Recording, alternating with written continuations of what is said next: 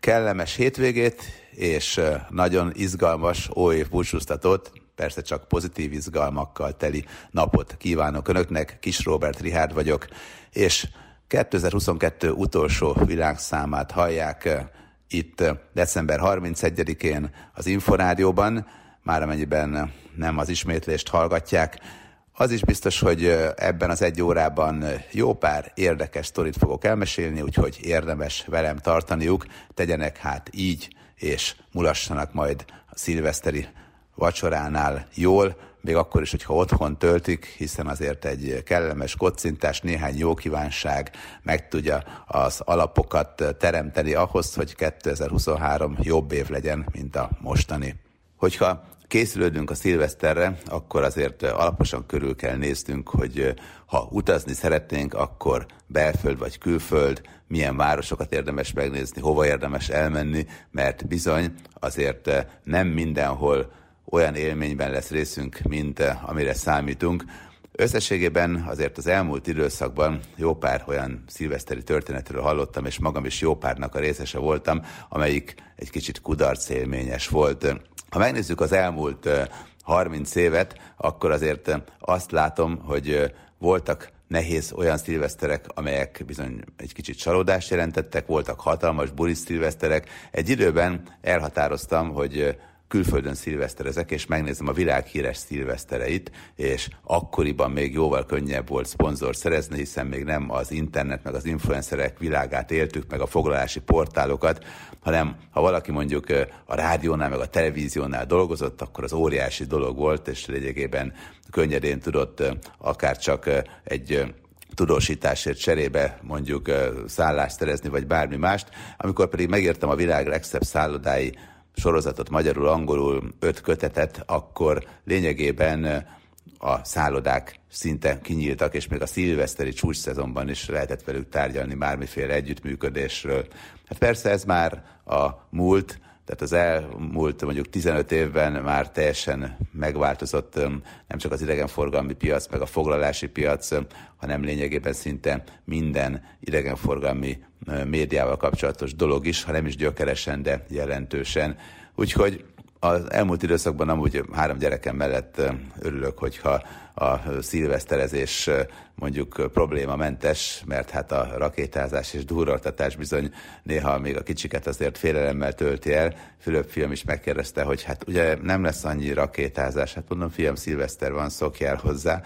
Úgyhogy teljesen átértékelődtek ezek a dolgok, de azért tény és való, hogy sikerült eljutnom a híres New Yorki szilveszteri partira, a Copacabana-ra, amely Dél-Amerika legnagyobb szilveszteri bulia, és Rio de Janeiroban mintegy két millió ember tombol a fövenyen,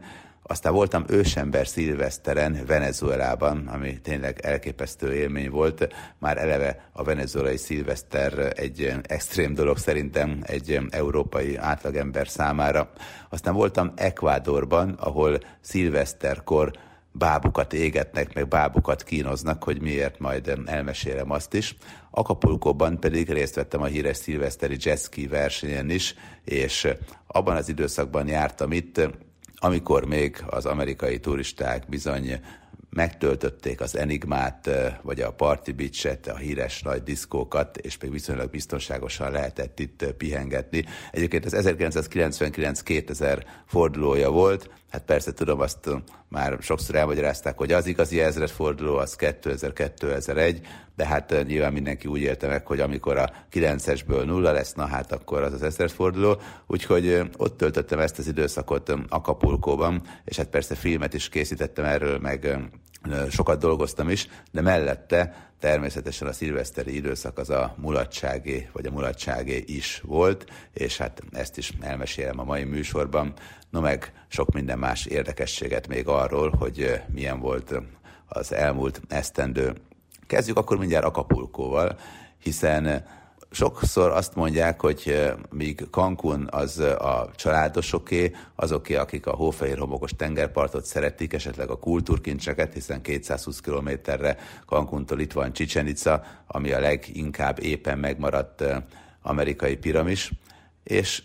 Acapulcóba pedig bulizni mennek az emberek, sőt, hát volt olyan időszak, amikor még bulizni is kevesen mentek, mert a banda háborúktól volt híres, hírhette a térség. Nos, 99-ben még rengeteg turista volt mindegyik szállodában, a szilveszter időszakban megteltek a hotelek,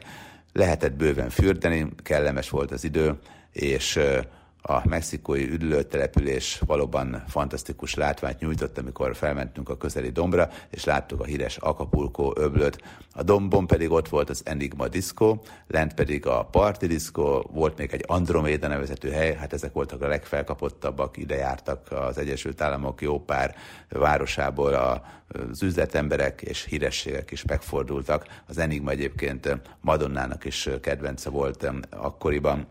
Minden esetre a szilveszteri időszak strandolással kezdődött, majd hajófelvonulás következett, utána rendeztek turistáknak jetski versenyt. Hát elég félelmetesnek tűnő nagy hullámok voltak, úgyhogy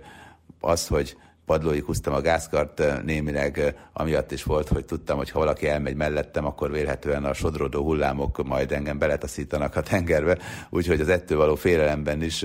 nyertem meg itt a jetski versenyt, de Persze a turisták szórakoztatására mást is kitaláltak, nyugodtabb szórakozást. Ilyen volt például az, hogy rendszeresen ilyen Batman jelet lőttek fel az égre, amikor már esteledett és lement a nap, és lényegében az ugye reklám volt, de mégis élvezték a turisták, meg tetszett nekik, meg mindig az egyik hajóról, néha a másik hajóról kis minitűzi játékok sokaságát lőtték fel. Aztán Önmagában még a nappali részben a hajóknak a felvonulása is látványos és érdekes volt, a szállodák pedig külön szilveszteri ajándékot adtak minden egyes vendégnek. Mi egy kerámia izgalmas formatervezett csodát kaptunk, ami egyébként a szállodát formázta meg, és hát arra számítottak, hogy majd a lakás dísze lesz. Hát a feleségem oda tette, ahová a többi hasonló emlékemet és csecsebecsémet is tette, úgyhogy hát azt természetesen elvitték aztán a szemétszállítók, de minden esetre nagyon vadul készültek a szilveszteri esti bulikra, hiszen a hotelekben is voltak külön partik, és a híres diszkókban is külön belépő ellenében a szilvesztert ott lehetett köszönteni. Hát mi azért azt csináltuk, amit rengetegen még, kimentünk a homokba, és figyeltük azt, hogy miként lövik fel a tűzijátékok sokaságát az öböl felett. Káprázatos élmény volt, és hát lényegében mindenki ott pesgőzött, bulizott, mulatott, táncolt. Aztán olyan egy óra felé elhatároztuk, hogy megnézzük a híres diszkót az Enigmában, úgyhogy oda is mentünk, és pont az öböl másik végében volt, majd közölték, hogy hát lenne ugyan még hely, de sajnos nem megfelelő az öltözék, mert rövid nadrágban van az én kedves fotós barátom, úgyhogy öltözzünk át. Hát visszamentünk a szállodába, eltelt nagyjából egy óra oda-vissza, a barátom vett egy hosszú nadrágot, hát utána már úgy éreztük, hogy ez már túlzás, mert hogy mondták, hogy nagyon jó, és nagyon örülnek, hogy van hosszú nadrág mindenkin, de sajnos a barátomon újatlan póló van, és hát újatlan pólóba sajnos nem lehet ebbe a diszkóba belépni, úgyhogy még egyszer visszaküldtek minket, hát utána már úgy felöltöztünk, mint hogyha az Oscar átadásra indulnánk, és hát akkor az én drága kedves barátomat is beengedték, hát nyilván az ember ilyenkor nem hagyja cserben a másikat, és nem megy be csak úgy, hogy ő meg még kétszer menjen vissza, bár ugye az elején nyilván nem tudta, hogy az újatlan póló megléte is akadály. Meleg volt, jó idő volt, még este is 28-30 fok körüli volt a hőmérséklet, aztán persze hajnalra lehűlt ez, de olyan egy óra, fél kettőkor, amikor ez történt, akkor még szerintem olyan 26 fok körül volt a levegő hőmérséklete, és hát egy diszkóban még külön meleg van, de hát mégis rendesen fel kell öltözni, úgyhogy megtanultuk ezt. Minden esetre nagyon érdekes volt, hogy az Enigmában libériás inasok vitték el az autót azoktól, akik kocsival érkeztek, és ők parkoltak le, tehát nagyon-nagyon előkelő volt ez a hely és nyilván ebbe mi is ludasak vagyunk, hogy jobban rá kellett volna készülni egy itteni érkezéshez. Aztán végül is, mondom, olyan fél három felé bejutottunk, és nagyjából öt óráig itt mulatoztunk, és ugyanazt a kilátást láttuk, a mexikói, akapulkói öblöt, amit Madonna is látott, amikor éppen itt volt. Hát nem ez a szilveszter volt, de megünnepeltük itt a 99-es szilvesztert. Aztán a következő évben elhatároztuk, hogy elmegyünk Ausztráliába, de nem kaptam akkor még vízumot, ami furcsa volt, mert hogy akkor már azért a turisztikai újságírók közül azért az ismertebbek közé tartoztam, de minden esetre kétszer is visszadobták a vízumkérememet arról, hogy utána miként hívtak meg végül tanulmányútra, és miként oldottuk meg ezt az egész konfliktust, arról külön műsorban is már meséltem, nem ennek a mainak a témája. Minden esetre Ausztrália hiány ekkor elhatároztam, hogy Venezuelába fogunk utazni, mert hogy oda tudtam szervezni utazást is, meg feladatot is. Konkrétan egy katalógust fotóztunk egy magyarországi divatcégnek, ami hát félig magyarországi volt, félig indiai, és egyébként ausztráliai márkákat forgalmazott. Tehát Ausztráliában nem mentünk úgy, hogy kell lehet keresni Venezuelában egy olyan helyet, ahol megcsináljuk az Ausztrália imásfotókat. Hát egy filmben Budapest is játszott már nem egy filmben, hanem sok filmben, igazából Párizst, Rómát, Londont, Argentinát is, lásd Evita, tehát nem volt nehéz Venezuelában, Margarita szigetén találni egy olyan helyet, ami a Restinja Laguna. Volt egyébként tökéletesen hasonlított az Ausztrál tájra, úgyhogy az Ausztrál katalógus végül is Venezuelában elkészült sikeresen, úgyhogy ki is termeltük nagyjából ennek a szilveszternek is az árát. Itt Venezuelában Egyébként Margarita szigetén ősember szilveszterren voltunk. Az utcákon itt ezért olyan sokan nem voltak tekintettel arra, hogy már Venezuela akkor is kemény helynek számított. Karakaszban például 144 ember halt meg a banda háborúban, karácsony és szilveszter közötti időszakban. Amikor ott voltunk Karakaszban, nálunk is géppisztolyos őr volt a hotelnél, és este pedig bereteszelték az ajtót. És így is a szobából még lehetett valamiféle pukkanásokat hallani, hogy ez most kidurrant autógumi volt, vagy a lövöldözést hallottuk, azt nem tudom. De az biztos, hogy elég félelmetesnek tűnt, és még nappal is viszonylag gyorsan, majd, hogy nem szaladva közlekedtünk a veszélyesebb csomópontoknál, legalábbis azoknál a helyeknél, amiket mi veszélyesnek ítéltünk meg, mert tartottunk attól, hogy esetleg így belénk kötnek, vagy bármi gond lesz. Margarita szigetén érdekességképpen a diaszpóra egyik tagjával, ott élő magyarokkal találkoztunk, még a szülők mentek ki valamikor az 50-es években, és amíg beszélgettünk, addig elloptak mindent az autóból, de nem sok mindent hagytak bent, mert azért már tapasztaltak voltak, úgyhogy a gyerek a kis perenkáját, egy zacskóban volt, nem tudták, hogy mi az, azt vitték el. Úgyhogy ez is elég fura volt. A Larestinya lagunáról pedig annyit, hogy mondták, hogy hát sötétedést ne várjuk meg, hanem időben menjünk vissza a szálláshelyre. Hát persze megvártuk a sötétedést, mert hogy a fotókat nem készítettük el kellő ütemben. Sötétedéskor pedig pontosan az történt, amire így figyelmeztettek minket, hogy na ez most meg fog történni. Fiatalok az autó elé álltak, hogy álljon meg a kocsi és hát elmondták nekünk, hogy ilyenkor nem szabad megállni, hanem tovább kell hajtani, mert hogy ki akarnak rabolni, kéregetni akarnak, és rosszabb esetben pedig megfenyegetnek valamivel, és elveszik az értékeket. Úgyhogy bevallom férfiasan, hogy én így nem is padlógázzal, de szép határozottan tovább mentem, és hát elugrottak, úgyhogy végül is nem történt semmi, tehát nem ütöttünk el senkit, de nem álltam meg, hiába voltak ott, és ott csörömpöltek, fenyegetőztek az úttesten. Hozzáteszem, a Margarita szigetén Venezuelában ott a bolt előtt is fegyveres őr állt, tehát az éjjel-nappali közértet is géppisztolyjal védik. Automatából kevés van, egyet találtam ott egy menő helyen, és egy rákcsáló lakott alatta, nem használták már jó régóta. Aztán végül a helyi plázában valahogy sikerült Bolivárhoz, a helyi pénzeszközhöz jutni, de minden esetre nem volt ez olyan egyszerű, tehát azért a pénzügyi kultúra akkoriban sem volt még olyan magas szintű, hát olyan, mint amit megszoktam már Argentinában, és ugye az egyszer teljesen, egyszer meg részlegesen már csődbe ment, és most is százszázalékos az infláció. Ha Venezuelát és a venezuelai szilvesztert nézem, akkor tehát érdekes volt, hogy egyáltalán biztonságosan hogy lehet és miként lehet szilveszterezni. Hát úgy, hogy jó drágán vettünk egyet az ősember szilveszterre, legalábbis a mi pénztárszánkhoz képest drágán, de cserébe, hogy tényleg nyugi volt, biztonságos volt, és kaptunk egy-egy műanyag bunkos botot, mert hogy az úri közönség azzal püfölte egymást, és hát mellette persze ősember dizájn volt mindenhol, meg hatalmas sztékeket kaptunk, és akkor ehettük, ahogy bírtuk, tépve, rágva, mint az ősemberek, és hát még a tánc is ősembertánc volt, úgyhogy ez egy érdekes szilveszter volt, hát nem tipikusan venezuelai, de az mindenképpen egyedi volt, ahogy az egészet megszervezték, kitalálták és összerakták. nagyon-nagyon tetszett. Aztán eljutottam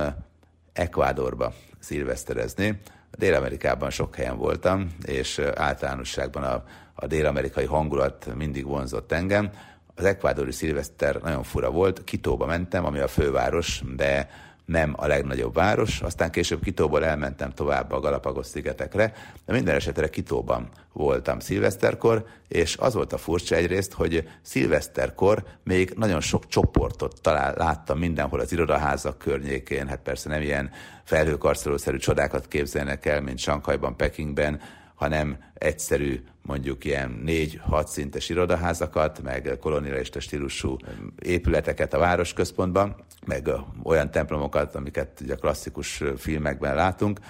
de azzal együtt mindenhol voltak csoportok, és kiderült, hogy ilyenkor a dolgozók összejönnek, és még tartanak egy szilveszteri partit. Tehát itt nem az van, hogy a barátokkal, meg a családdal szilveszterezik mindenki, és akkor lényegében már ha egyáltalán munkanap van délelőtt, akkor hamar elmegy és partizik magában, vagy a csoportban, vagy bárhogy, hanem a dolgozók összejönnek, és beszélgetnek, sütögetnek, esznek, isznak és mulatoznak. És ami érdekes, hogy mindenki csinál bábut.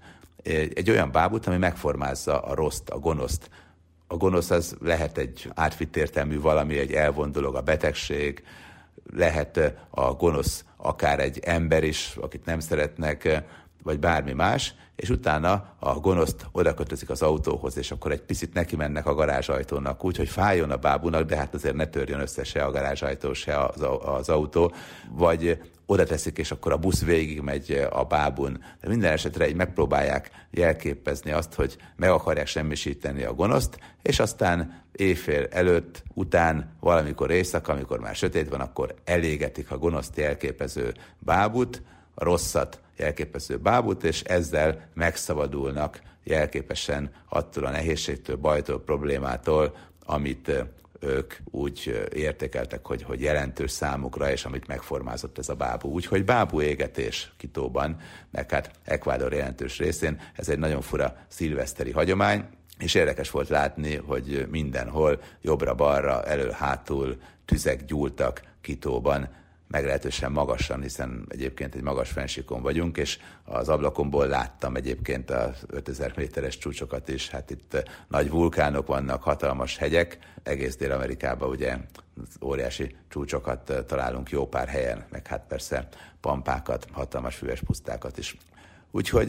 nagyon érdekes volt, hogy az ekvádori szilveszter mennyire egyedi, és utána innen tovább mentem pár nappal később a Galapagos szigetekre, ami szintén Ekvádorhoz tartozik. Más jellegű volt teljesen a szilveszter Brazíliában, ahol a Copacabana fővenyén mintegy két millió ember tombolt.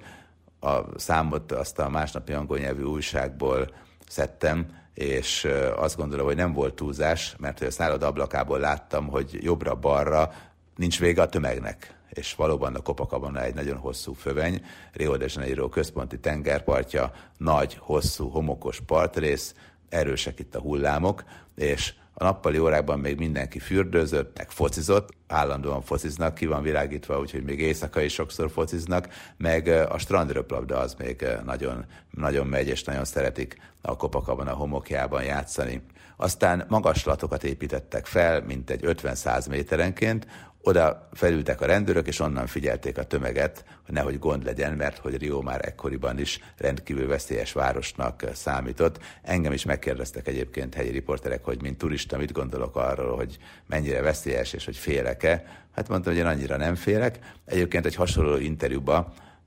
amit készítettek, nagyon érdekes, hogy felvették, hogy amikor ezeket a kérdéseket felteszi a riporter, közben őt is filmezik, és éppen ellopta valaki a táskájából a pénztárcáját. Tehát jellemző volt a helyi állapotokra. Minden esetre magában a szilveszterben én nem tapasztaltam ilyen drámai nehéz dolgokat, mert hogy igaz, hogy nappal még a törölközölt is ellopták a tengerparton, tehát az sem volt érdemes levinni túlságosan, meg kötelező volt ez a hasitasi, hogyha bármit le akartunk vinni a partra, amit magunkra kötünk, és akkor azzal bemegyünk a vízbe. Ugyanakkor olyan sok rendőr volt, meg annyira figyeltek a biztonsági emberek a szilveszterre, hogy hiába volt hatalmas tömeg, valójában nem nagyon hallottam súlyos bűncselekményekről, és szerencsére engem se raboltak ki, nem is loptak el semmit, hanem élveztem azt, hogy nagy a forgatag, óriási kivetítőkön megmutatták a braziliai labdarúgó válogatott világbajnokságokon elért góljait, Hát ebből volt bőven, úgyhogy ez önmagában egy szórakoztató volt, meg hát ezt mindenki szerette, és akkor éjjenezte, hogy jaj, de jó.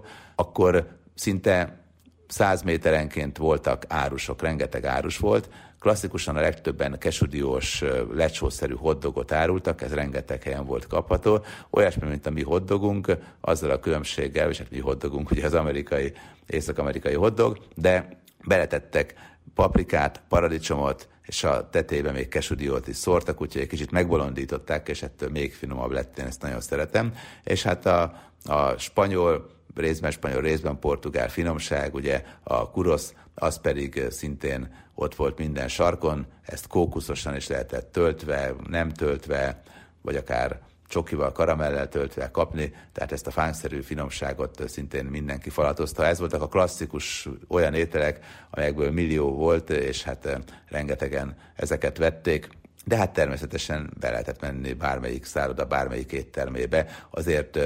azok elég drágák voltak a nagy közönségnek ahhoz, hogy, hogy azért mindenhol volt egy kis hely, hogy valaki nagyon akart ilyen helyre beülni, meg hát bőven a Kopakabban a környéken a turisták miatt ilyen beülős hely, és még szilveszterkor is lehetett válogatni, lehetett választani, tehát nem az történt, hogy na hát ott már minden teljesen zsúfolt, és semmi sincsen. Hatalmas buli volt, durrottak a pesgők ezrei, szilveszterkor nagy éjjelzések voltak, visszaszámlálása, híres nagy visszaszámlálások, meg szilvesztereket, azokat külön a kivetítő megmutatták, és valóban elképesztően nagy élmény volt a Rio de Janeiro-i Copacabana fövenyén,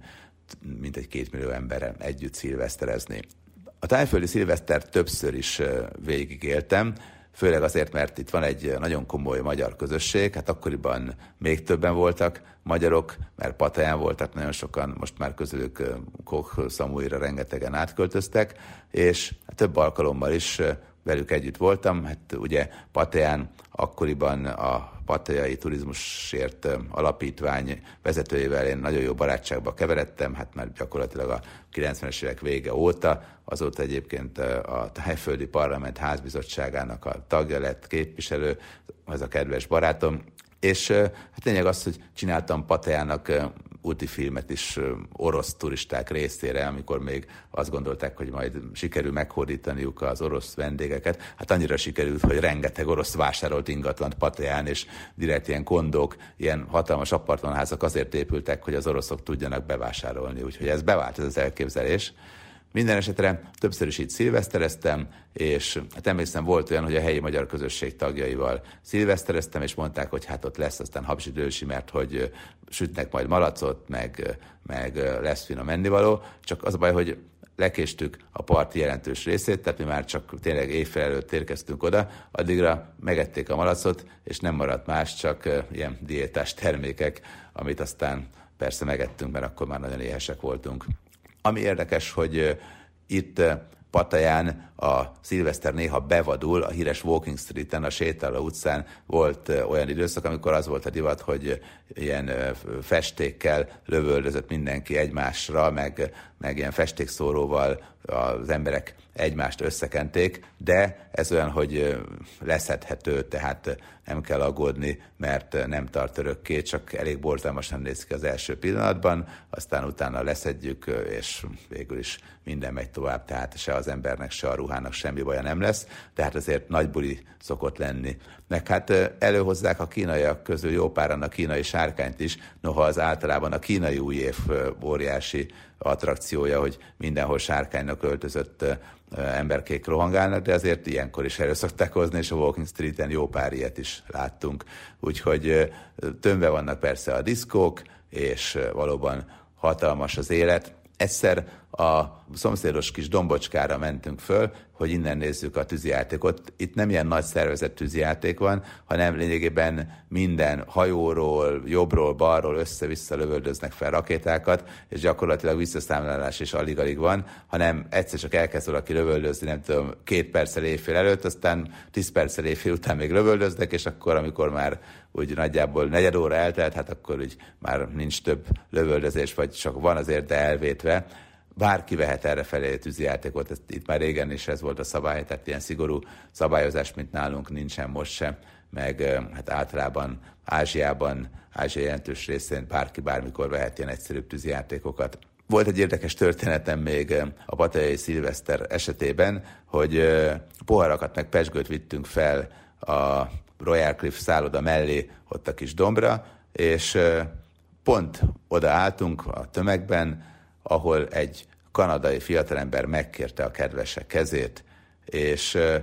hát a lány nem mondott semmit, látható volt, hogy nagyon meglepődött, tehát azért nem mondta rögtön, hogy igen, hogy yes, hogy jaj, de jó, úgyhogy nem tudom, mi lett a dolog vége, de minden esetre azonnal, amikor láttam, hogy egy szituáció kezd kínossá válni, akkor mind a kettőjüknek a kezében nyomtam egy, egy poharat, és akkor töltöttem peskölt, és hát azért a lány meghatodott, hogy hát milyen fantasztikus szervező ez az emberke, bár nem tudom, hozzá megyek, vagy nem megyek hozzá, de még azt is elintézte, hogy legyen itt pesgő, meg ember, aki tölti a pesgőt, úgyhogy nagyjából így vette le szerintem, de, de nagyon jó pofa dolog volt. Aztán végül is eljöttünk onnan, úgyhogy soha nem fogom valószínűleg megtudni, hogy végül is igent mondott a hölgy, vagy nem, és azóta is boldogan élnek valahol, vagy sem, de a szituáció azért megragad bennem, és valószínűleg nem felejtem el sohasem.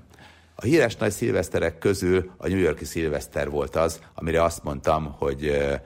valóban egyedi, de azért legközelebb százszor is meggondolom, hogyha ide elvisz a sors, akkor valószínűleg bevállalom a Times Square szilvesztert, hogyha nagyon sok pénz nem van arra, hogy a Times Square nem túlságosan sok szállodája közül, mondjuk azt hiszem talán kettő olyan van, aminek a bárjából lehet látni a híres üveggömböt, a legnagyobbat, amikor a nagy felhőkarcoló tetején megemelkedik, és akkor a kívánságcetliket rászórja az emberekre. Nos, tehát hogyha itt tudok foglalni brutális pénzért vacsoraasztalt, és akkor ott tudok üldögélni, és közben beszélgetni és a világ dolgairól elmékedni, akkor persze szívesen megyek, de hogy még egyszer azt a hideget elviseljem, meg azt a 6-7 óra áldogálást, amit egyszer megcsináltam, hát azt gondolom, hogy, hogy az, egy picit nekem így már sok, bár az éjfél körüli fantasztikus látvány, amikor nem csak egy helyről, hanem még több más hatalmas felhőkarcoló tetejéről is a kívánság cetliket kiszórják, és azok a szélben kavarognak, és a fejünkre esnek, és közben összeszedhetjük, és megnézhetjük, hogy mi mindent kívánnak az emberek. Annak van egyfajta diszkrét bája, meg az is érdekes, hogy lényegében negyed óránként minden órában van valamilyen show, van valamilyen előadó művész, és a legnagyobb sztárok énekelgetnek itt tényleg a Hannah Montanát játszó színésznő is olyan közel ment el hozzám, hogy a fehér bundáját majdnem elértem. Tehát valóban nagyon sok csoda van, de hát azért meg kell ezért a csodáért szenvedni. És hát azt gondolom, hogy egyébként a szilveszter pedig nem a szenvedésről, hanem inkább a mulatságról kellene, hogy szóljon, meg kell, hogy szóljon, hiszen az a lényeg, hogy bizakodjunk abban, hogy Isten segítségével jó lesz majd a következő esztendő. A New Yorki szilveszterezés tényleg elképesztő élmény, de azért kemény élmény volt. Most Ebben az évben ugye hallhattuk azt, hogy több ezer járatot töröltek, kőkemény az idő az Egyesült Államok nagyon nagy részén, és emiatt azért súlyos helyzet alakult ki, hogy mondjuk mi lesz majd a jövő héten, vagy két hét múlva mennyire tudnak úrá lenni a helyzeten, majd meglátjuk, de az kétségtelen, hogy azért ez rányomja a bélyegét a turizmusra, meg az emberek hangulatára, ha már esetleg odautaztak akkor is, pedig a karácsony és szilveszter közötti időszak valóban fergeteges New Yorkban, hiszen bár a hálaadás a legnagyobb ünnep, de a karácsonyt is óriási ajándékozgatással, meg hatalmas bulikkal, rendezvényekkel ünneplik. A Fifth Avenue, az ötödik sugárút olyan fantasztikus, hogy valóban ámulatba ejtő, mindegyik kirakatot fantasztikusan modernre úgy megcsinálják, hogy mozog, izeg, van olyan kávéscsésze, ami gőzölög a valóságban is, meg tényleg a kirakatok előtt áldogálni, hát az, hogy az embernek elmegy pár napja, hogyha mindig nézeket egy kis kirakatot mondjuk 20 percig, mert nekünk közép-európaiaknak azért még nagy élmény az, ami ott van, az a csoda. Meg hát fantasztikus, hogy jó pár ház oldalára kivetítenek történeteket, sztorikat, és egészen a Central Parkig mindig van valamilyen érdekes esemény és mindig minden nyitva van, tehát 24-én épp úgy, mint 25-én vagy 26-án, hát nyilván azért este sok minden bezár, de alapvetően nyitva vannak az üzletek. Szilveszterkor persze már bedeszkázzák a Times Square környékének boltjait, és eleve már a szilvesztert megelőző időszakban még be lehet menni ugyan a Times Square-re, de már akkora a tömeg, hogy szinte jó pár helyen csak oldalazval tudunk elférni. A Rockefeller Center környékén is nagyon-nagyon sokan vannak. Ugye itt van a híres karácsonyfa, amit az is ismer, aki New Yorkban még sose volt, mert hogy annyi filmben szerepel a jégpálya a Rockefeller központ előtt, meg a híres karácsonyfája New Yorknak. De szilveszter idején, a szilvesztert megelőző napokon be lehet menni a Times Square múzeumba New Yorkban, és az itteni múzeumban lényegében egy hatalmas gömbben megtaláljuk a kívánságcetliket, de olyan sokan akarnak kívánságot írni, hogy már nem csak a gömbbe, hanem sok más egyéb helyre is gyűjtik, de nem kell aggódni, valóban ezeket beszórják a nép közé, és akkor mindenki láthatja, hogy mi volt másnak a kívánsága. Én rengeteg kívánságcetlit összeszedtem egyébként évfél után, és hát látom, hogy nagyjából ugyanazt kívánják, mint amit mi is kívánnánk. Rengetegen munkahelyi sikereket, meg jó munkahelyet, meg több pénzt, de talán még többen egészséget, meg szerelmet, úgyhogy azért nagy újdonságokat szerintem ezzel nem mondtam. Persze én is írtam kívánságot a cetlire, én is bedobtam a hatalmas üveggömbbe, és gondoltam, hogy akkor majd kimegyek másnap, hogy megnézzem ezt a csodát, amit úgy hívnak, hogy New Yorki Times Square Szilveszter. Most tudni kell ehhez, hogy a Times Square-re nagyjából 60 ezer ember fér,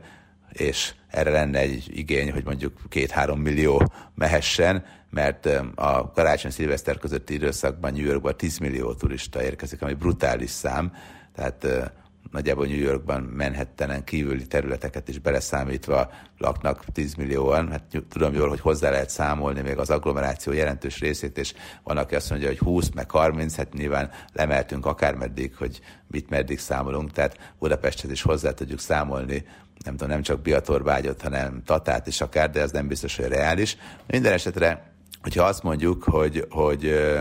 Times Square szilveszter, akkor azért azt tudni kell, hogy nem olyan egyszerű egyáltalán ide eljutni erre a térre. Mert hogy vagy azt megcsináljuk, mint a tényleg kőkemény japán turisták, hogy felszerelkeznek, és nem csak Fülöp fiam, meg Jászmin kislányom, hanem ugye ők is ugyanúgy viselnek kis gumibugyit, és oda mennek rendkívül korán, és ott végigállják, bármi történik, és valóban sikerül a bárki által látogatható zónában egy helyet foglalniuk. Hát azért ez kemény dolog, hogyha ezt nem vállalják, akkor lényegében, ha aznap oda mennek, durván kettő órakor már megtelik a tér szabadon látogatható része, és oda kell állni, és mondjuk a teste nyolcig semmi nem történik, hat órán keresztül ott lehet áldogálni, és akkor vagy nyolc óra, akkor elkezdődik valami, hát akkor megint lehet áldogálni, ugye négy órát évfélig, az összesen tíz óra, dermesztő hideg van, metsző szélfúj, hát amikor én voltam, akkor lényegében olyan kemény volt az időjárás, hogy már szilveszter előtt tudtam, azt hiszem talán 30-én reggel, hogy nem fogok hazamenni másodikán, mert hogy a rendkívül időjárás miatt törölték a gépet, és csak hatodikán tudok hazamenni, úgyhogy én is plusz négy napot kényszerből ott maradtam. Hát megint más kérdés, hogy tudtam, hogy kifizetik a szállást, úgyhogy annyira azért nem éreztem kényszernek, hanem örültem annak, hogy ingyen ott vagyok New Yorkban. Aztán hogyha kettő óráig valaki nem, nem foglalt helyet, akkor már csak a privilegizált karámokban volt hely, ezek lényegében egy kerítéssel elzárt, elkordonozott részek. Ugyanis nem úgy működik a dolog, hogy a Times Square-en ott mindenki csak úgy odaáll, ahol hely van, hanem csinálnak egy ilyen karám rengeteget, mondjuk egy olyan 8, 10 vagy 12 karámot, 12 olyan helyet, ahol a kerítéssel mondjuk elválasztanak területeket, közülük pedig ott vannak a menekülő folyosók, tehát ha bármi van, ha bárki rosszul lesz, vagy bármi probléma van, akkor a lezárt részeken, az elzárt ilyen kis karámok között ugye mehetnek a mentők, mehetnek a, a rendőrök, a tűzoltók, vagy bárki más. Tehát jól ki van ez találva. És hát ugye azért mondom, hogy privilegizált személyek mehetnek, mert hát van olyan személy, ahová mondjuk a rendvédelmi dolgozók mehetnek, van ahová a veteránok hozzátartozói, és, és, és a többi, és a többi. És önmagában már a, az ötödik sugárút és a Times Square másik oldalát határoló kis utcácskáknak a nagy részét is lezárták, tehát már a terület közelébe sem lehet jutni alapesetben. Most én nekem azért sikerült bejutnom, mert a szállásom olyan helyen volt, hogy emiatt átengedtek a kordonon, és tulajdonképpen bejuthattam odáig, hogy ott voltam már a Times Square környékén, de még feladatom volt az, hogy valamelyik ilyen elzárt részre is bejussak, és hát nagy nehezen sikerült az egyikbe bejutni, és délután 5 órakor volt mindez, és tudtam, hogy hát onnan el nem mozdulhatok, mert akkor nem tudok visszamenni, ott nem volt semmilyen lehetőség arra, hogy indivalót vegyek, és természetesen mosdó sem volt. Na most 5 órától éjfélig ott, ott áldogáltam. És hát persze nem mertem inni, noha volt nálam ásványvíz, és semmit nem mertem csinálni, hanem izgultam, hogy, hogy minden rendben legyen három óra az, az sose akart eltelni. Tehát nagyon kemény volt, mert 5-től 8 a hidegben áldogálni és nem csinálni semmit, azért ez elég fura dolog. És figyeltem már jobbra-balra, mindent, már egyesével számolgattam a felhőkarcolók pislákoló ablakainak számát, mindent, és Nyolcszor akkor végre elkezdődött a CNN közvetítése, meg elkezdődtek a produkciók, de hát valójában azért nem úgy működött a dolog, hogy nyolctól mondjuk évfeli megállás nélkül jönnek az együttesek, és a legkülönbözőbb számokat előadják, hanem jött egy híresség mondjuk nyolckor, és 15 percig énekelt. Utána mondjuk három-négy percig még tapsolgattunk, körültünk neki, stb. És utána megint egy fél óra szünet volt, amikor csak a fagyoskodás maradt. Aztán kilenc órakor megint jött egy brutális nagy virágsztár, megint egy 15 percet zenélt, és és így tovább, és így tovább. Tehát tulajdonképpen 8-kor, 9-kor, 10-kor, meg 11-kor volt egy fergeteges előadás, és közte pedig a hidegben, a metsző szélben víz innivaló nélkül, mert hogy ha azt fogyasztom, akkor tudtam, hogy akkor biztos, hogy mondjuk mosdóba is kellene mennem, ami ugye lehetetlenné vált. Ott így ki kellett bírni, és akkor na, már nagyon vártam az éjfélt, és éjfélkor valóban hatalmas tűzjáték volt a felhőkarcolók tetejéről, lőtték a rakétákat, és mellette az egyik felhőkarcoló tetején a híres üveggömb felemelkedett, az automata segítségével kinyílt, és akkor kiöntötték a, az emberek közé a kívánságszetliket, meg még több más felhőkarcolóról is jöttek kívánságszetlik, mert mondom, olyan sok kívánság van ilyenkor, hogy hát ugye többben férnek el összesen. És ez nagy élmény volt, mert nagyon jól nézett ki, gyönyörű volt, hogy a tűzjáték fényében ott a kívánságszetlik milliói kavarognak a szélben, aztán szépen lassan ránk esnek, és amikor vége volt mindennek, gyakorlatilag 12 óra 10 perckor már nyitották is a karámokat, és mindenki mehetett haza Isten hírével, úgyhogy gyorsan összeszedtem jó sok kívánságszerűt, aztán már szaladtam is a szálláshely felé, mert éreztem, hogy jobb ez így. Nagy élmény volt, de mondom még egyszer, ezt így végig nem állnám, csak akkor, hogyha kényszerítenek, mondjuk ha a feleségem kéri, azt ilyennek lehet tekinteni, de hogyha valaki például mondjuk az egyik szállodánál ott egy olyan asztalt foglal, ami ott van az ablak mellett, hát akkor ezt úgy is végigélvezheti, hogy kellemes a hőmérséklet, és néha rendel egy finom lazacot, vagy esetleg egy jó pohár pesgőt, aztán elmegy a mosdóba, visszamegy az asztalához, tehát így azért tudnám élvezni, csak hát ez ugye rengeteg pénzbe kerül. Minden esetre a New Yorki szilveszter nagyon híres, de úgy, úgy érzem, hogy ez így elég volt. Ellenben van jó pár olyan szilveszter világban, ahová visszamennék, mondjuk ilyen volt a braziliai például, ahol tényleg így óriási volt a hangulat, és eleve a dél-amerikaiak azért tudnak bulizni rendesen. Voltam jó pár olyan szilveszteri mulatságon is, ahol azért többre számítottam. Egyszer például eljutottam Mauritiusra, a helyi idegenforgalmi hivatal jó voltából, és két hetet töltöttem ott, és hát ebbe a két hétbe a szilveszter is beleesett és hát gyakorlatilag semmi nem történt, tehát a szilveszteri buli a szállodában az ilyen nagyon-nagyon kis laza dolog volt, hogy kimentünk a szálloda előtti kis parkba, és akkor ott lehetett pesgözgetni, mindenki halkan, csendesen beszélgetett, aztán a tengerparton egy-két kósza durranás, de emberek is alig voltak, tehát ez nagyon ilyen kis visszafogott valami volt a Mauritius-i szilveszter, de cserébe meg másnap, amikor fölébredtem, akkor sütött a nap, és tényleg a fehér homokos tengerparton lehetett lubickolni. Aztán utána már annyit nem lubickoltam, mert ellopták a mobiltelefont, és azon idegeskedtem, hogy ugyan már hogyan írogatom meg az anyagokat, meg mindenféle mást, mert hát azt használtam arra is, hogy jegyzeteljek. De Hozzáteszem azért ez egy picit csalódás volt, mert azt gondoltam, hogy a szilveszter lesz a legjobb, és megéri utána nekem több napon át filmet készítenem, mert hát ilyen szilveszteri mulatság biztos, hogy nem volt még sehol. Hát valóban, mert ezt meglehetősen untam, de azzal együtt maga Mauritius, ez csodálatos helyszín. Voltam Balinéz szilveszteren is, ami a gyakorlatban azt jelentette, hogy ugye Nusa Dua az talán a legfelkapottabb félsziget, van még mellette ugye Kuta környéke, de Nuszaduán vannak fehér homokos tengerparti szakaszok, ami egyébként Balira nem jellemző, tehát sokan nagyot csalódnak azért, mert azt gondolják, hogy elmegyek Balira, és akkor élvezem a fehér homokos strandokat. Hát van ez a félsziget, itt vannak valóban fehér homokos részek, de ugye egyébként egész Bali, hát inkább vulkanikus, és nagyon sok helyen kevésbé attraktív a part, tehát az időjárás sem olyan, hogy mindig sütne a nap, mert nagyon sokat esik az eső, úgyhogy ha valaki lubickolni akar, és a tengerparton vigadni, és semmi más nem érdekli, csak legyen ez egy kellemes, gyönyörű tengerparti vakáció, akkor nem biztos, hogy Balit érdemes választania, mert Bali másról szól. Tehát van, aki azt mondja, hogy fú, mekkora csalódás volt Bali, mert ezt várta tőle, de van, akik meg bali szerelmesei, hát főleg azok, akik szeretik ezt a spirituális gondolkodásmódot, ami jellemzi a balinéz kultúrát,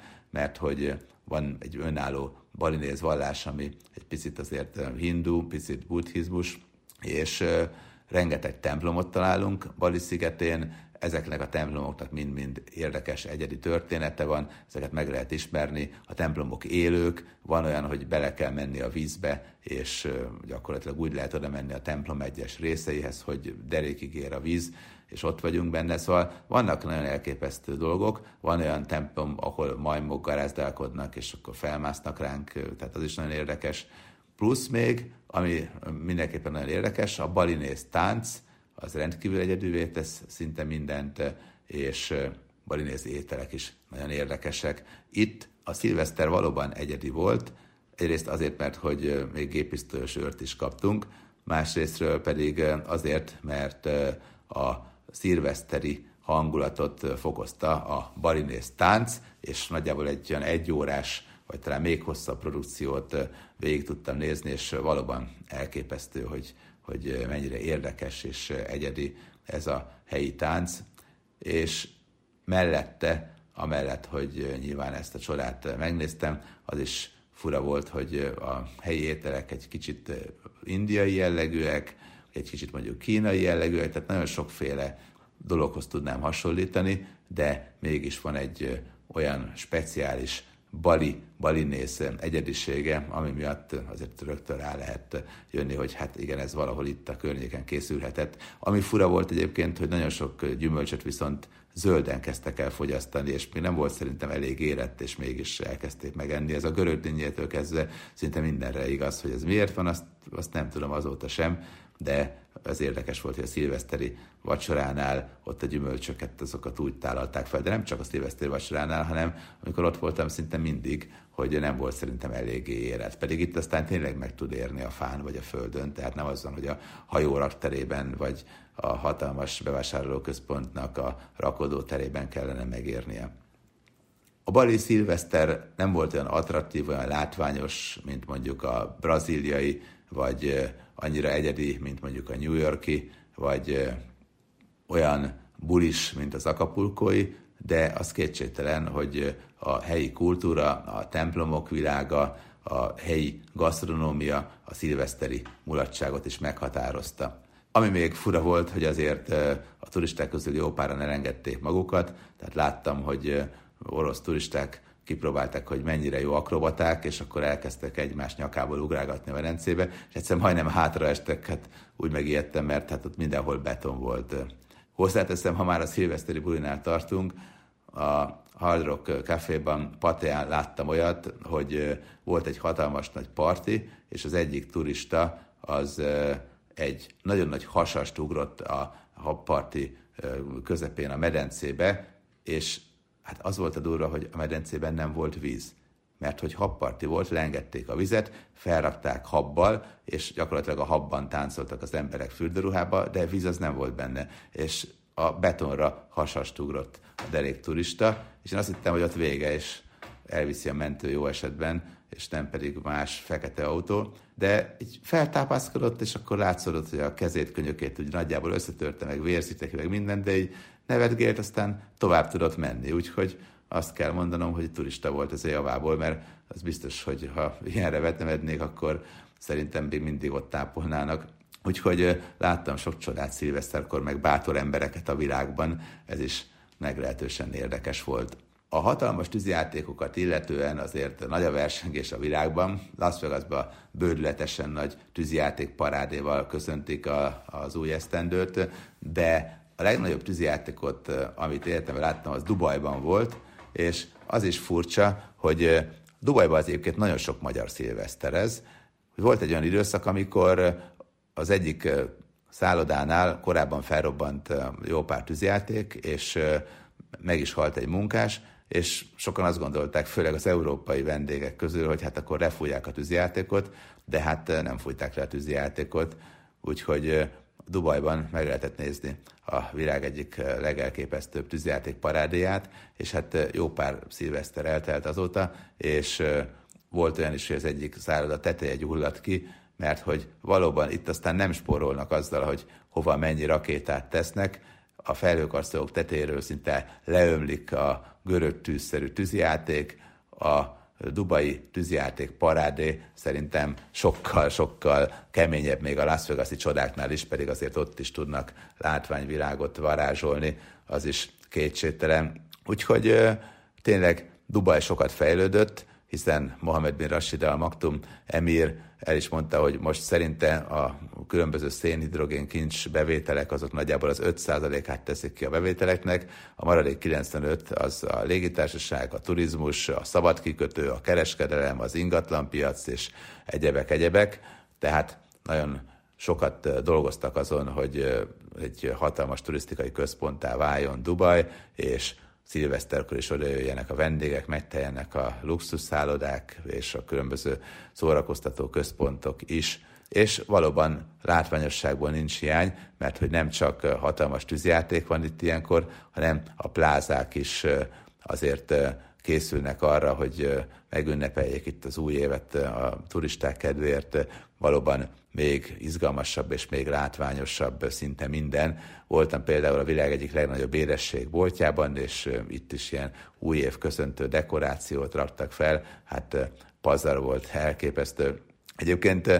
az itteni plázában pont szilveszter előtt láttam egyszer, hogy a helyi kisiskolás jön, de hát nem úgy viszi a táskát a hátán, mint ahogy én vittem gyerekkoromban, hogy telepakoltam könyvekkel, és akkor már úgy éreztem, hogy hát tudni nem lesz gerincferdülésemben így hátrahúzott a nagy súly, hanem a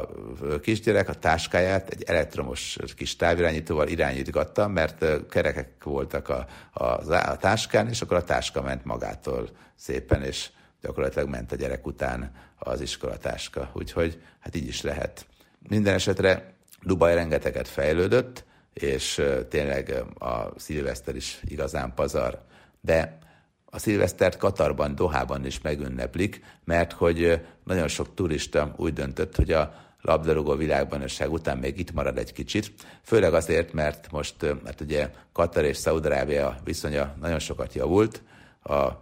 szaudarábiai korona herceg is itt meccset nézett közösen a Katari Emirrel, és míg korábban azért nagyon feszült volt a hangulat, most lényegében a Haja applikációval, tehát amivel a szurkolók is be tudtak menni Katarba a labdarúgó VP idején, Szaudarábiába is át lehetett menni turistaként, nem kellett külön vízum, meg hát nem kell még most sem lényegében, és ez azt eredményezte, hogy sokan, ha már eljöttek ide mondjuk megnézni az elődöntőt, esetleg a döntőt. Katarba, akkor még itt maradtak mondjuk két hetet, és akkor lehetőség nyílt kirándulni légében a környéken szinte mindenhova, meglehetősen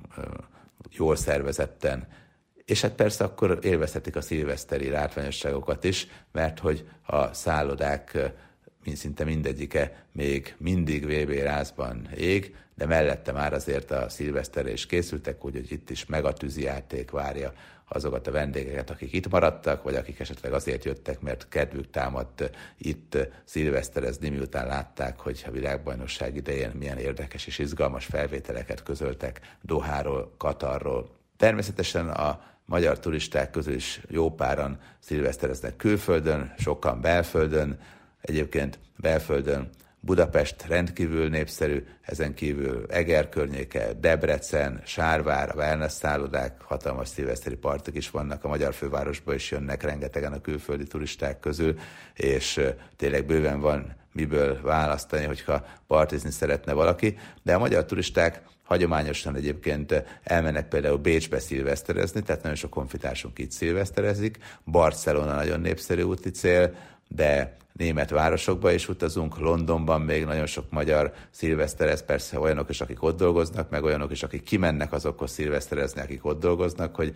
élvezzék azt, hogy itt tényleg van azért buli bőven. Párizs, Róma szintén a népszerű városok közé tartozik, ahol van nagy szilveszteri buli, és vannak olyanok is, akik az exotikus úti célokat kedvelik, hát nyilván ezek jóval drágábbak, de cserébe a szilveszteri parti után még pár napot lehet pihengetni a tengerparton. Érdekes az is, hogy a dél-kelet-ázsiai célállomások közül sokáig Tájföld volt a legkedveltebb a magyar vendégek körében. Most megint lehet a koronavírus járványok lecsengésével már oda utazni. Tartottak is egy tájékoztatót, hogy várják a magyar vendégeket de a Maldív-szigetek például rendkívül népszerű lett. Hát nyilván a téli időszakban nem beszélhetünk olyan számokról, mint nyáron, amikor mondjuk Horvátországban 660 ezer magyar vendég leutazik, de a 3500-4000 fővel azért a Maldív-szigetek már a magyar turisták esetében egy komoly célállomást jelentenek. És hát ilyenkor ezen a mostani szilveszteri időszakban is vannak ott magyar vendégek ezres nagyságrendben. Úgyhogy Tény és való, hogy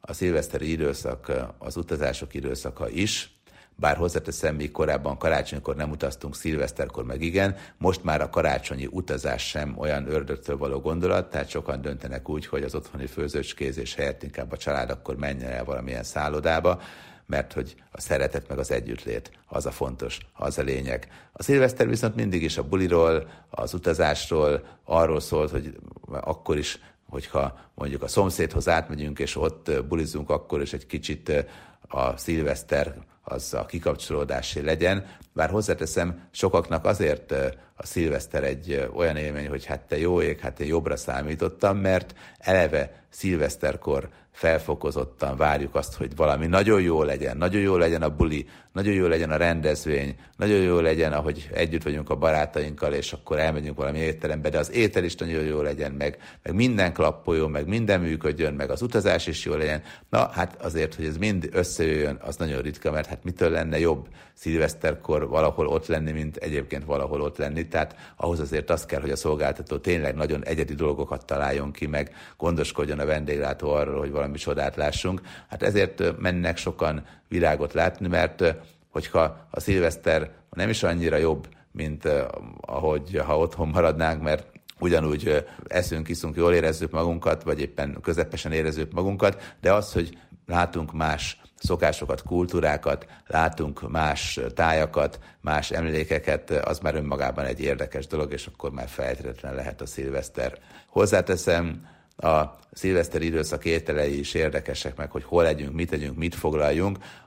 Ahol tehettem egyébként még, hogyha szállodában vendégeskedtem is szilveszterkor, én kimentem az utcára szilveszterezni. Most nyilván egy Copacabana vagy egy New York Times New Yorki szilveszternél ez természetes, hiszen ott ezt a tömeghangulat, ez, ez pazar és pótolhatatlan, de még Balin is azt mondtam, hogy nem megyek be a szállodába, mert hát szállodába azért tudok itthon is szilveszterezni, ahol tudok beszélgetni a többiekkel jól, és nem feltétlenül kell néha átváltanom angolról oroszra, vagy próbálkoznom a spanyollal, tehát azt gondolom, hogy hogy itt az az érdekes, hogy a helyek hova mennek, a helyek hogy élik meg ezt a tengerparton, a városközpontban, vagy bárhol máshogy. Hát az is kétségtelen, hogy azért az egzotikus helyek egy részében nincsenek olyan hatalmas nagy rendezvények, hatalmas nagy bulik, mint amire az ember így számít, hanem visszafogottabban örülnek annak, hogy itt van az új esztendő.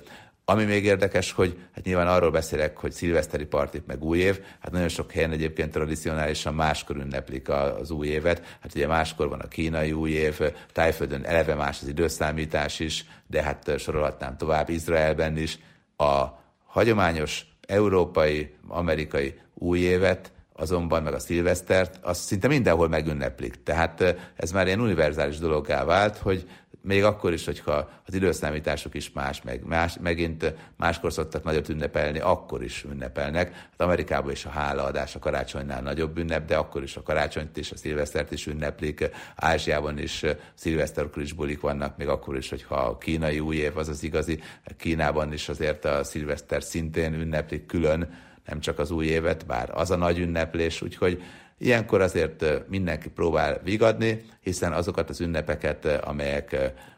tényleg olyanok, hogy a pihenésről, a kikapcsolódásról, a buliról, arról szólnak, hogy vágyakozunk arra, hogy a következő év jobb legyen, hát azt mindenki szereti. Remélem, hogy önök is szeretik, és remélem, hogy csodálatos lesz a 2023-as esztendő önöknek.